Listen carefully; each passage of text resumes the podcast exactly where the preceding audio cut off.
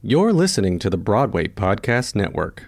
Welcome to Part 2 of The Parsnip Ship Presents The Ragged Claws by Lina Patel, directed by Blayze Teicher with musical guest Dominique Brillon.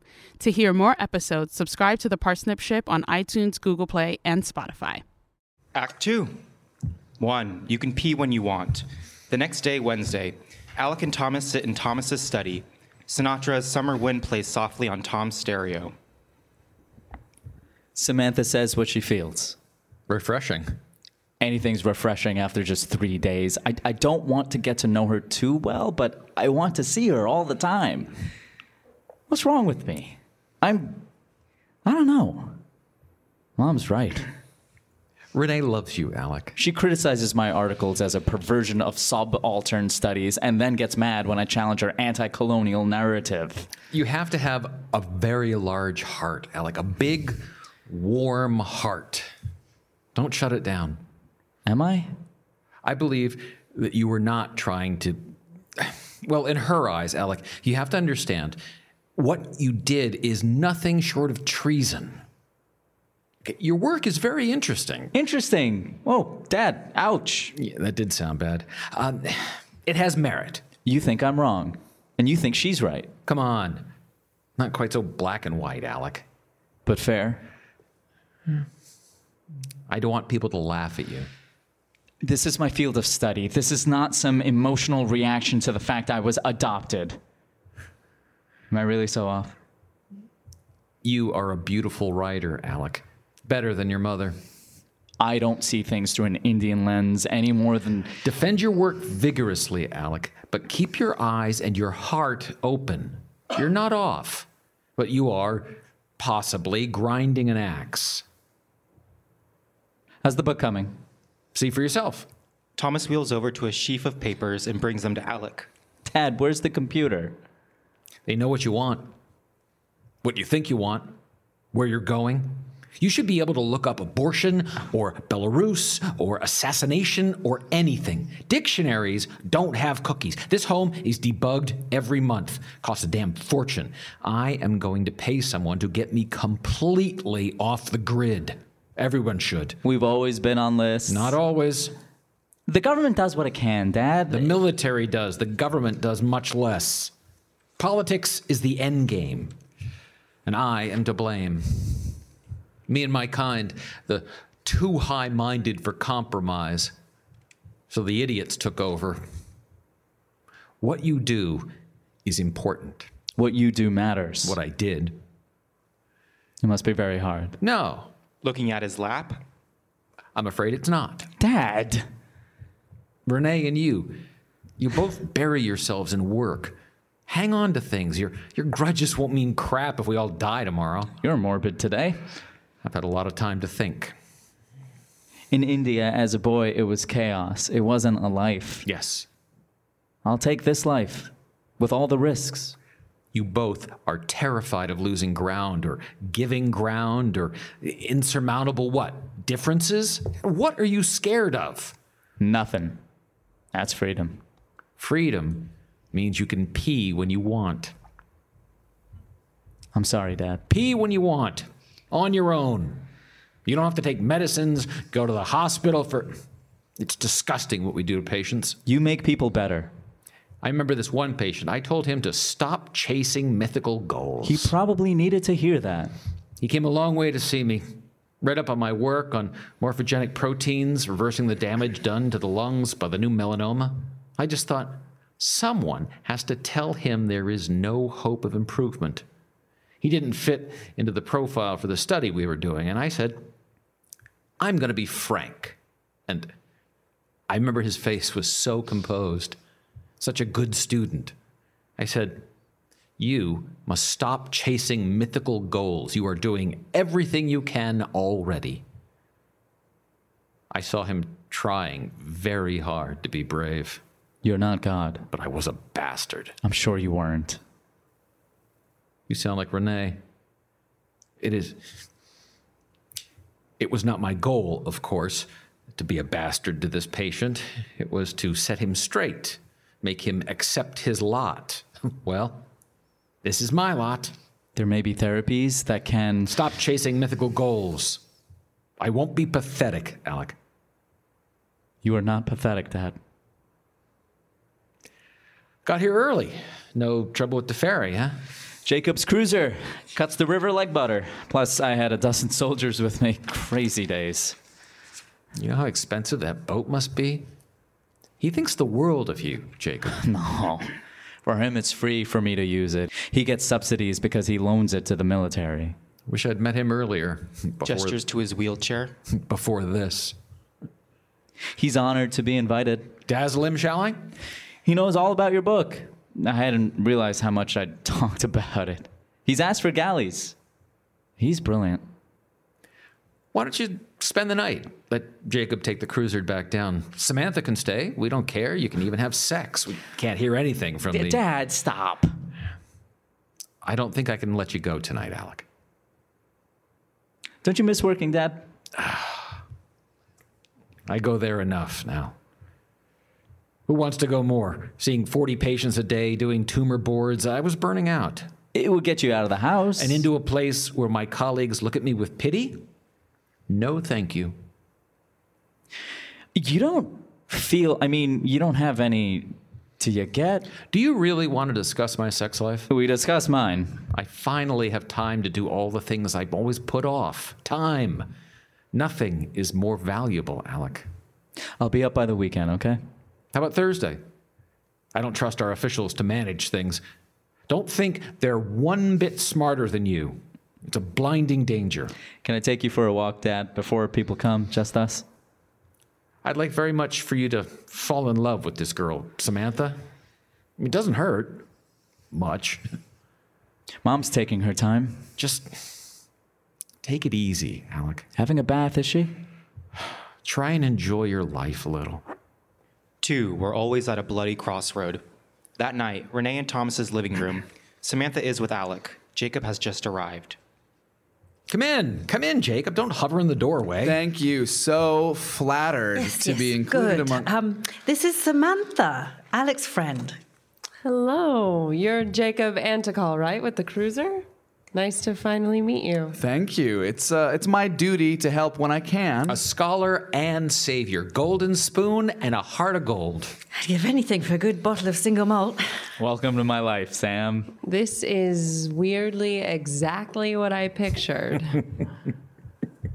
And you are much more beautiful than Alec let on, Samantha. I see where Alec gets his charm from. I admit I've been very curious to view your magnificent home, but more importantly, to finally meet you, Thomas. Alec uses your boat so often we felt compelled to have you over and show ourselves off. It's a cruiser.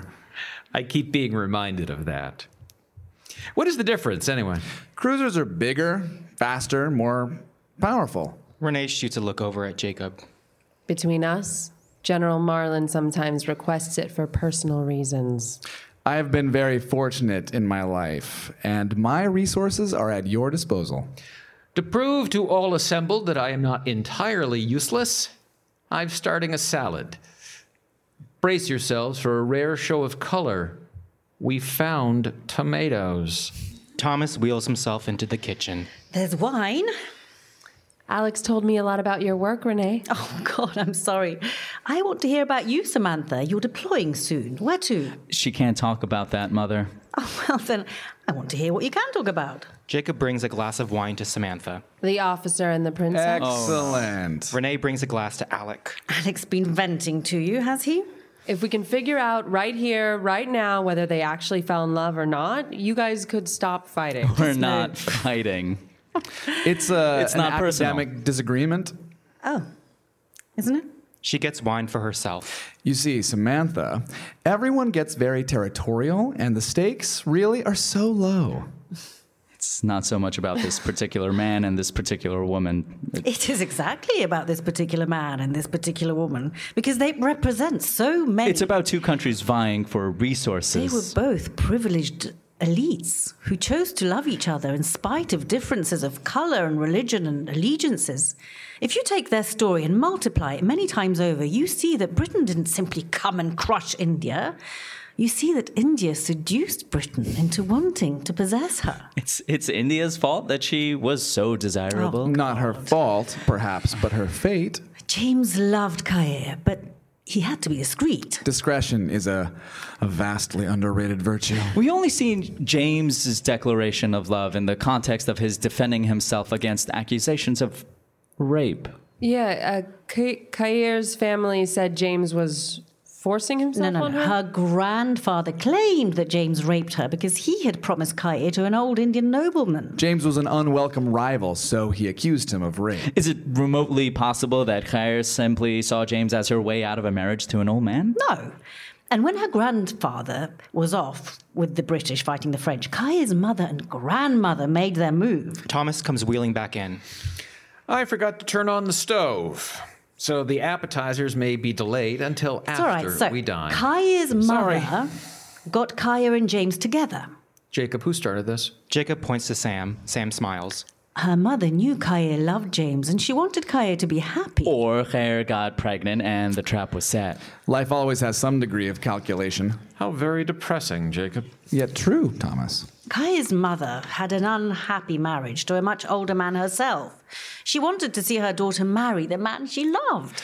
And Khair was a Sayyida Muslim, so the fact that her mother allowed her to marry a non-Muslim, a Sayyida Muslim is a Shia Muslim, Samantha? I bet Samantha knew that. Direct descendants of the Prophet. Went to Iraq enough times. My point being, they did not make this marriage lightly. Khair and her mother were crossing a huge boundary. Why, but for love, would they do that? Because Khair's mother saw a strategic alliance in James. Not an ounce of romance in my son, Samantha. It was a case of two powers forming an alliance through marriage. The stakes were high. Control of India. There was no India, only a bunch of kingdoms being controlled by Hindu or Mughal powers. Uh-oh. There was an India in terms of identity. It went both ways. Please, Jacob, stop interrupting. Sorry. I want to hear from you, Jacob. Please, go on. Wait, what went both ways? Victorian Anglicanism was Hinduized, and Hinduism was being influenced by Anglicanism, to paraphrase from Rene's second book. Very good, Jacob. It's simplistic to imagine all this intrigue and subterfuge was going on for the sake of love and not territory. It is easy in retrospect to see the British as muscling in on Mughal territories, but the Mughals weren't stupid. They used the British, like the Hindus used the French, to shore up power. Rene's work reveals that Indians weren't helpless pawns in this chess game. Rene could not have said it better. I'm amazed by your recall, Jacob. You have had, of course, many, many opportunities to confer with Rene about her work. We work together, so yes, I have. And with what sensitive insights must you have guided Alec in his work? Or was it all separate in your mind? It has been an absolute pleasure to work with Alec. Surely you had colleagues with whom you worked closely, so you know... It's all right, let's not dwell. No, my job was not to advocate for Rene's point of view, nor was it to question Alec, except to make certain of his citations. As we all know, history is deep, messy. To conflate Alec's research with Rene's research would be, well, more journalism than academic. Okay. Okay. You and Jacob share a romantic bent on things, my darling. What happened between James and Khair was romantic. Love marriages were rare, and James went through extraordinary measures to marry Khair. He converted to Islam, which meant a little snip of... He gestures. He was 34. Ow. And she was 14. Wow. Sounds like less of a love story, doesn't it? In the context of the period. And love marriages were rare in England, too, among nobles. It's not as if Indians were freaks. Shit! I keep getting convinced by both sides. British historians wrote about that period not as a mixing of cultures, but as a conquest. And why they embarrassed as they were by their country's treacherous acquisition of India and the degree to which Indians put them in charge as rulers? Indians put them in charge? If you look at history before the 18th century, Alec, you see that the British were just another actor in the region. There were the Portuguese, there were the French. Before that, the Greeks. Alexander could conquer everything except India. People always came. How heavily Indians were invested in the empire. His non-cooperation strategy was more than... You say you want to empower Indians, not victimize them, but they were victims of British greed, and they've been paying the price ever since. Being offended is not an argument, Alec. The West ruled the world because we found a way not to eat each other's shit. That's true, Thomas. I am talking feces, Samantha. I'm not being metaphorical. We Plumbing. Peaked during the Roman Empire. I'm sorry if I... No, it's okay. Alec, if you insist that there is a rupture in India's history, instead of acknowledging that all of it is part of your history... Or a history being thrust on me. You will always be struggling in the dark. Who am I? Samantha, you must think we're crazy, but I assure you, we're only unhappy. I did a lot of research in India. I did too. Yes, but it's important who you speak to, and who you speak to depends largely upon who you are. Oh my God, Alec, you and your father with your conspiracy. The West always has an agenda. Everyone has an agenda. When it comes to the East, Professor Kraut doctrine. The British could not have done what they did in India without the cooperation of Indians. It's true. So any ugliness occurring as a result of this interaction is explained away as the inevitable pains a people must suffer upon entering the Judeo-Christian democratic world. Iraq was the better for her encounter with us. Afghanistan, Vietnam, Somalia, Chile. Those were wars. What happened in India was war too. Politics and business are war by other means. All right, enough. Suddenly, it sounds like golf balls are bombarding the roof. Samantha walks to a window. Sorry, Samantha. Clearly, we don't entertain much. Samantha looks outside, worried. No, please. My fault. It's all right. We're solid up here. When I was little and my dad was working on the farm, it would hail sometimes and scare the shit out of me. I'd wake up crying. Dad would come into the living room where I slept and sleep on the floor next to me. I still cry like a baby when it hails sometimes. Isn't that stupid? No, not at all. Rene is looking at Alec, a mixture of tenderness and frustration. We're at a crossroads, aren't we, Alec? We're always at a bloody crossroad. I love you, Alec. I love you. Perhaps I miss something because I don't feel like an outsider. We all look through a lens. What I love, what I cannot help but admire is the nature of India, her complications, her multiplicities, her messy past, her gloriously non-Western history. Oh, shouldn't even be non-Western. It is her history, how she transforms anyone who tries to subdue her. I love India's gods, her profane and sublime nature, and I have a right, as much as anyone, to it. Your voice will always be louder than mine, won't it? No, it will not. And you must be at peace with yourself, Alec. I want you to be happy. Renee looks as if she's about to cry. Tom looks pained. Lights fade. 3. Are you in love with Samantha? Thursday is projected on the scrim. Lights rise on Alec's now bare apartment. Samir has surprised a half-dressed Samantha who stands gun drawn. I thought you were Alec. Could have killed your ass. I'm sorry. Was the door unlocked? I used my key. Samir, right? Samantha? You got a gun? Samir nods again, pushes back his jacket. Could have killed each other. Shit. Can you put your, He gestures. She puts her gun away. There's coffee. I carry these packets. It's pretty bad. While Sam gets dressed, Samir walks to a couple steaming tin cups with wooden spoons. He gets one for Sam, too. When they drink it, it will be with the spoons. They ladle it like thick soup. Samir drinks coffee. Bitter and grainy, but it's coffee. Thanks. What are you doing here? Are you in love with him? Are you? I really didn't know you were here. He's at the armory, talking some of my rotation buddies into hauling his shit upstate. Told him there's a unit going up tomorrow, but he promised Tom today. Samantha sits on the bed, spoons into her coffee. Mmm, good. Like bitter mud. I pretend it's ice cream. Coffee soup. They sip/chew their coffee. You into threesomes? Alec enters. Charged me $800. Well, hi, everyone. A cell phone beeps. Samantha taps her headset. Yes, sir? And what have you two been talking about? Absolutely. Coffee. General needs the cruiser, and I get to drive her. Sam pulls on her boots. Jacob's at Bob's studio. We pinged him. See you upstate, Alec. You too, cop.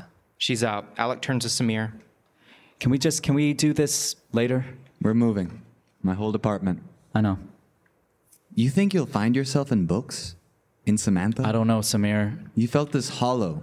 Here. He touches Alec's chest. You said I brought the world into focus. You do. I see you. I see you. You can't fill that space. Let me try. Why do you love me? Because you need love. Because you make me laugh. I don't know. It's chemical. What about you, Samir? What about me? I know you love her, but because she's gone, you don't remember how hard she was on you.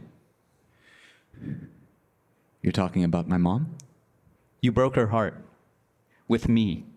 And then she died, and now you think that this is the relationship you're meant to be. Are you an analyst now, too? How many people before me have you really loved? How much did you date? Did you even meet any of the women your mother tried to set you up with? I'm gay. Yeah, and you came out with me, and you couldn't make your mother happy. You think I can't commit? You don't take risks.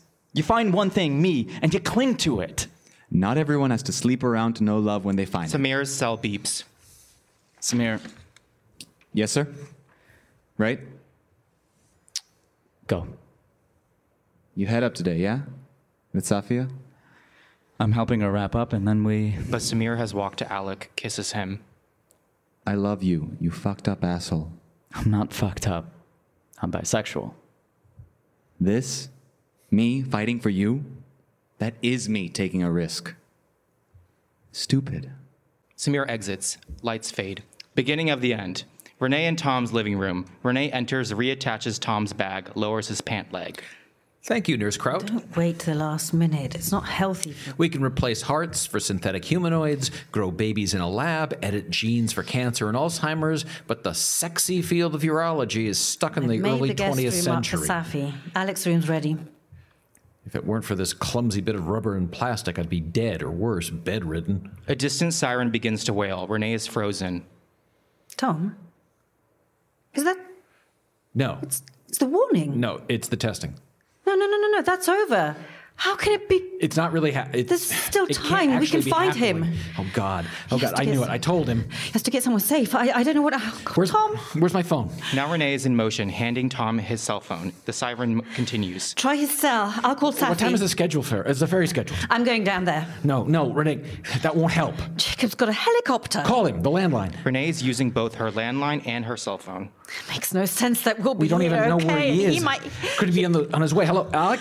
Alec! How can we just... Stay here. Disconnected. Hello, Jacob. Oh, shit, I had him. I'll try again. Oh, God. What do we do? I can't just... God, we have to... Tom sits in his wheelchair, helpless, useless. Lights fade.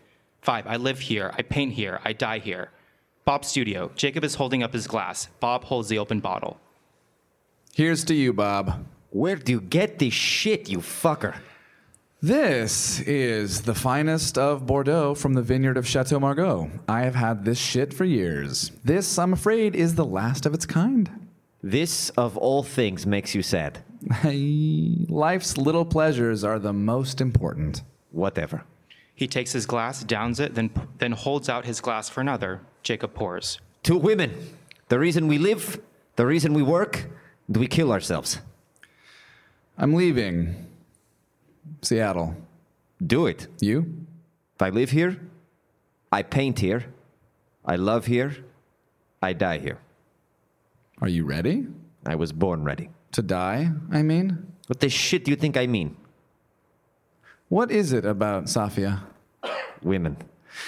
You know, Bob, I never know what you mean when you say that. Guess. Women are... hard to figure out? Safi doesn't put up with my bullshit. It's good for me. Is it? Keeps me working. I just drink otherwise. Come with me.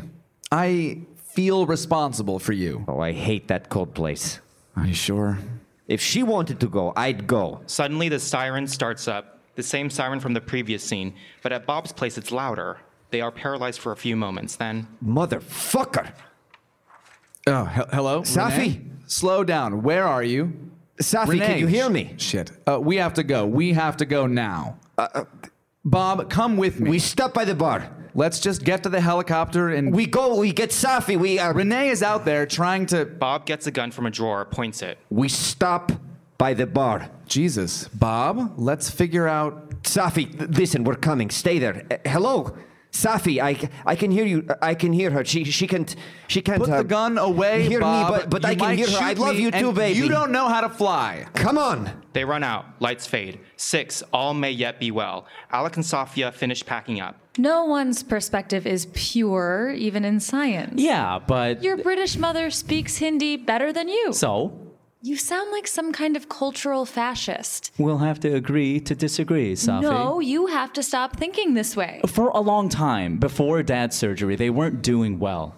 I thought it was my fault. Why? I created a rupture. Their way of life, their care of me, their love made me feel like I was broken. Maybe you are. That's why you think like a 5-year-old. You notice everything, you know? I was 7. You hear all the fights that they don't think you hear. I'm not minimizing what you went through in India. Suddenly they hear the siren. It is loud and urgent.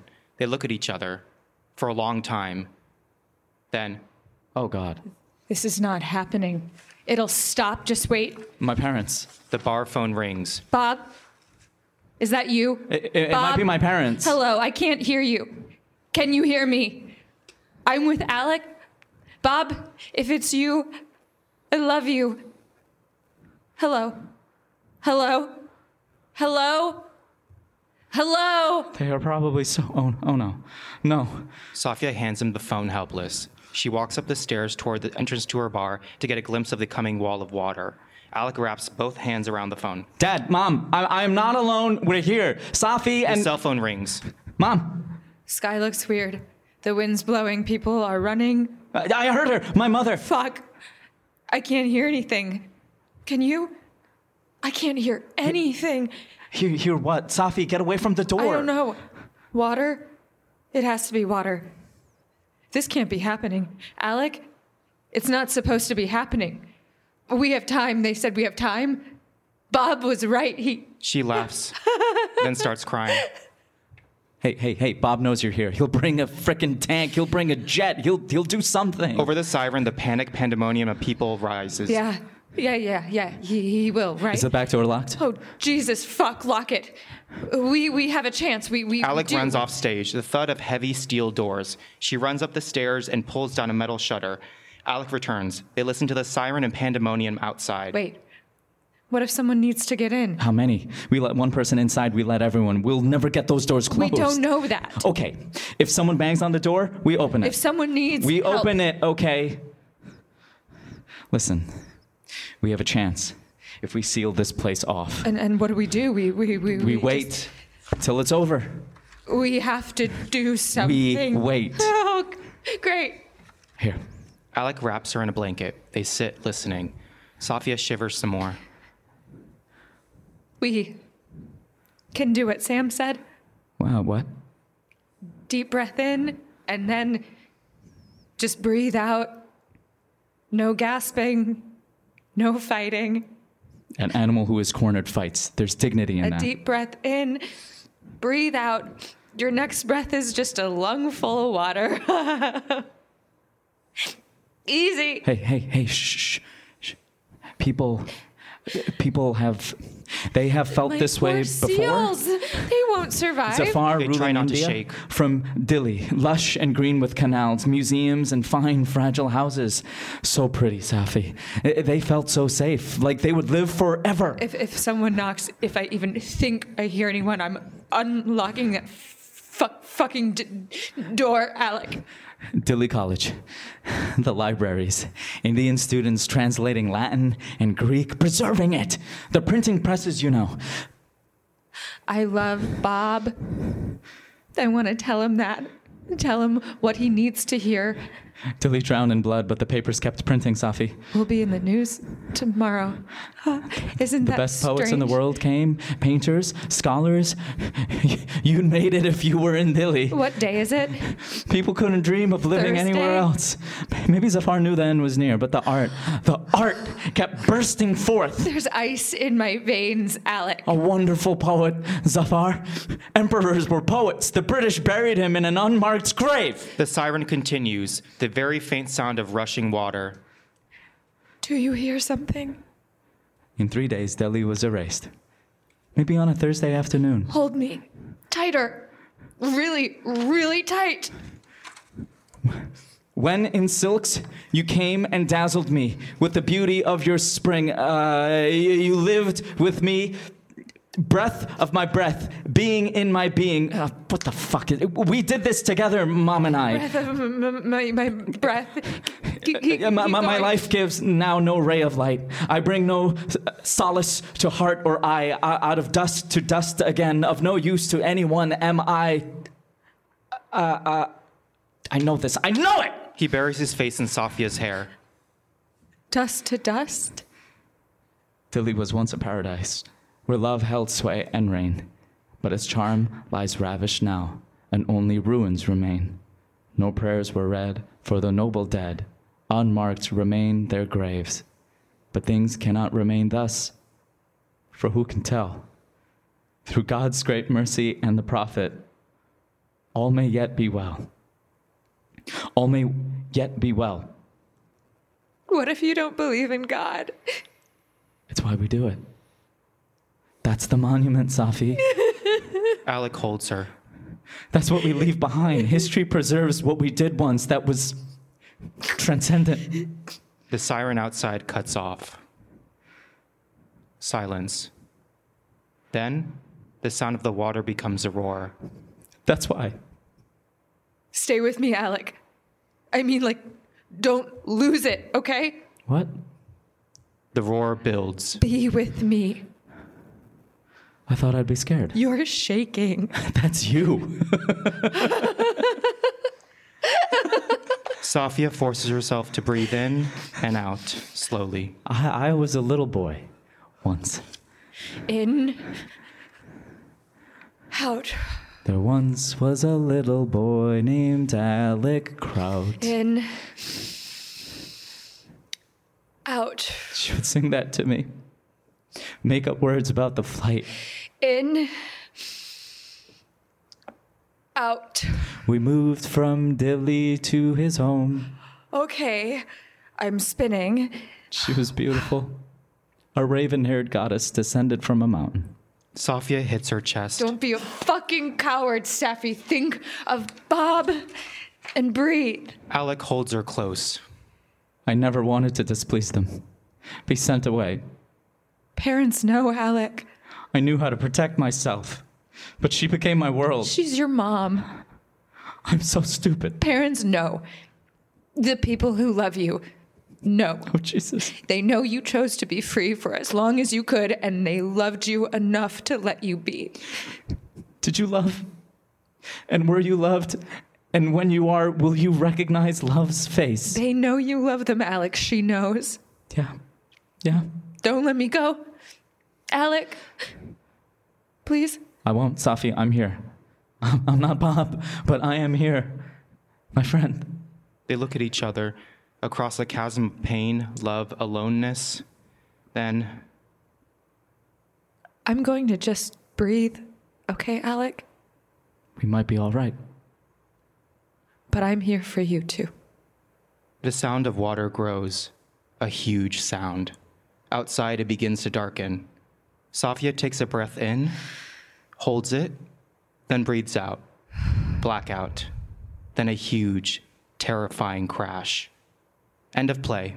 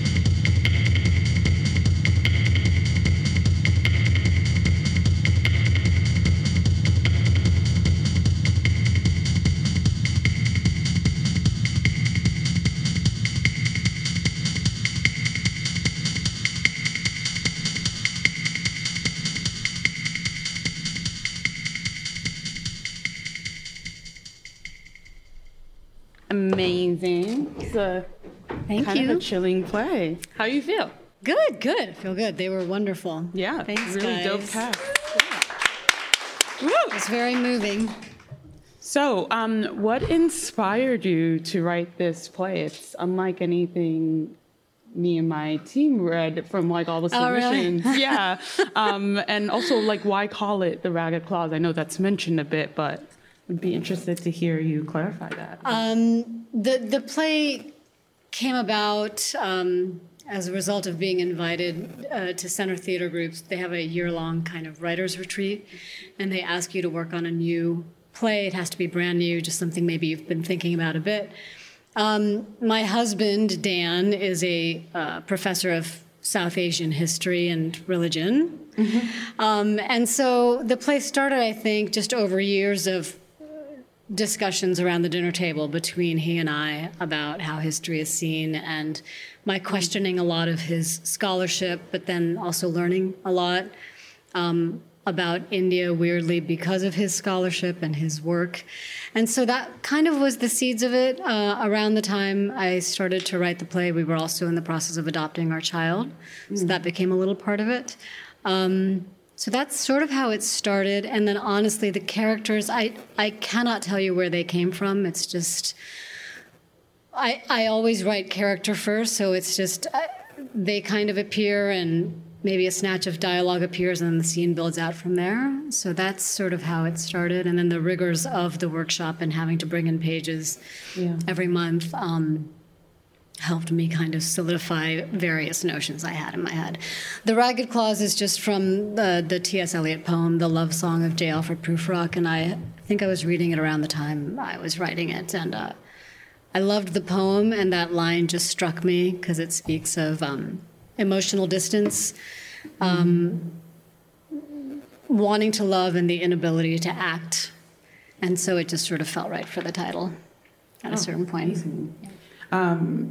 So you brought up, so the play brings up a lot about these questions and perspectives around colonialism and imperialism. And the question that I was really interested in, what your play discusses through this quote unquote love story, is whether or not, or I should, I guess, ask you, do you think that colonialism and imperialism impeded the history of not just India, but many cultures and countries that have been, you know, colonized? Do you think that it impeded their history, or do you think it is a part of their history as a form of this, like, pseudo-destiny? I mean, that is the question, and I don't know the answer. Okay. And that's the difference between when people say colonialism, it means a certain thing, and when they say imperialism, it means a certain thing. And so that's exactly the question that I'm always grappling with. I find it fascinating, and I think I was trying to get to the heart of what that means and why I find it fascinating with this play. So, but I don't know. Was the love story like a lens for you to explore? Yes, that for sure. Okay. Yeah. I read these two amazing books about this story, about Khairun-Nisa and James Kirkpatrick, and I was fascinated. I didn't know about it. I went to India to visit where they lived, did some more research, and it's a really fascinating history that happened at a tipping point between these two monarchies, you know, a tipping point in Eastern history and in Britain's history too. And there was this question of what, you know, there were a lot of like English men marrying Indian women in India. There was a lot of intermingling and multiculturalism happening, but there was also just a virulent strain ever present of racism. And so, yeah, their love story was definitely a lens into what was happening at that time, because I feel like we still see the reverberations happening today, you know, so, yeah. Your play is set in 2050, which is, you know, not too long from now. That's math. I Yeah, I don't know how far away. That seems like a while. Yeah, 20-something away. Let's say, yeah.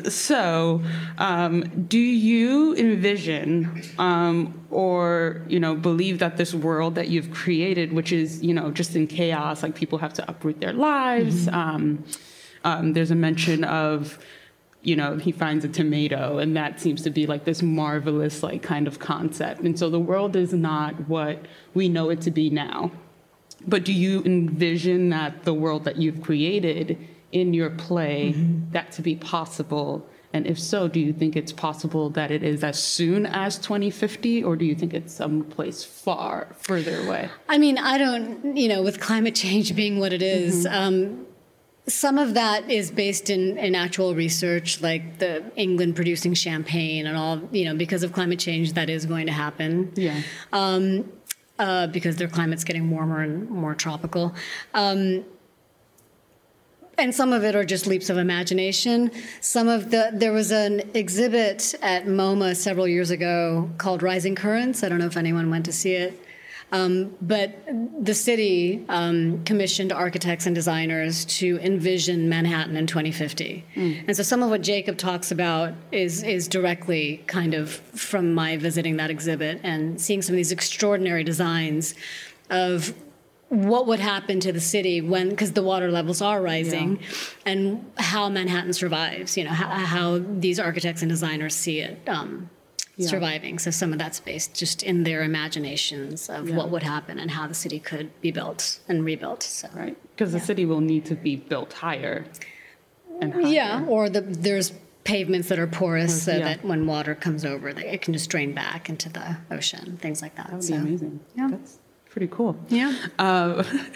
Why choose a tsunami as your epic disaster? I don't know. I was obsessed with them for a while. I wrote this several years ago, and I had been reading a lot about tsunamis, and I have this fascination with them. So, mm-hmm. and because of the rising currents, yeah. you know, around the city, and then earthquakes happening thousands of miles away, affecting what happens here. So, yeah. And so we're going to start wrapping up. So the questions, the following questions are ones that I ask like all the playwrights. No. Yes. I always think it's a test. Am I going to pass? No, you know the answer. It's in you. It's in your heart, yes. as a Disney show character would say. I don't know. I'm channeling them, I guess. But what's the best thing about being a playwright of color? I know we talked about this in our like convo before you came up, and you had some really interesting things to say. Did I say there was a best thing? Because I don't know that there is. Right, and that was the interesting thing. Yeah. I mean, I don't know. Maybe if I was like 25, just coming out of a program, I'd feel differently. But I don't see an upside, you know. I don't. I mean, I feel. Sometimes I feel frustrated that we're all being kind of asked to stay in our lanes and things mm-hmm. are becoming more tribal, you know. I just want to be a playwright, you know, is my feeling. That being said, I love that there are increasingly more and more platforms, you know, for different work to be seen and heard. And so I'm appreciative and grateful for that. But I don't know how to answer what is the best thing about being a playwright of color. I'm just grateful that I can write and that I get paid to write and that you all came. So I'm grateful for that. I guess is the most frustrating thing then for you? Or the thing that you've struggled with the most? Well, it's interesting. I live in LA and I work in television sometimes, and there's a lot of talk of diversity currently in Hollywood. And, you know, just one example of the frustrating thing is, you know, I wrote a pilot that everyone loved that's about Japanese American internment. It's a love story. It's a forbidden love story set in 1941, just before the bombs drop on Pearl Harbor. And my agents said, you know, this is great. It's going to be a really hard sell because you're not Japanese American. So I feel like on the one hand, you know, people like me are being told, well, you know, we want to hear from you and you're going to get a job because look at you. You know, on the other hand, I can apparently only write about certain things. So whereas other people can write about anything. So that's frustrating, you know. So my agent and I are going to have some more talks when I get back about that. So no, I can only imagine. Yeah. So yesterday was the midterm elections. Yeah. It was a little, you know. Yeah. Won the House. The at least. Won the House. Yep. I mean, I'm not supposed to choose a political affiliation since we're fiscally sponsored. Oh, okay. But people know, wink, wink, nudge, nudge, by the following question that I'm going to ask. If Trump were in this room, 60 seconds, what would you say to him? Oh, y'all giggle. Think about it. You can also say nothing. I don't know. I mean, I guess I would just say that the tighter you hold on, the more you try to control the toxic vision you have for us. The more you grasp and hold on to what you want, the more it's going to slip through your fingers. And, you know, me and you and us, we're here and we're not going anywhere. And we're going to continue to work and talk and educate ourselves and create. And I'm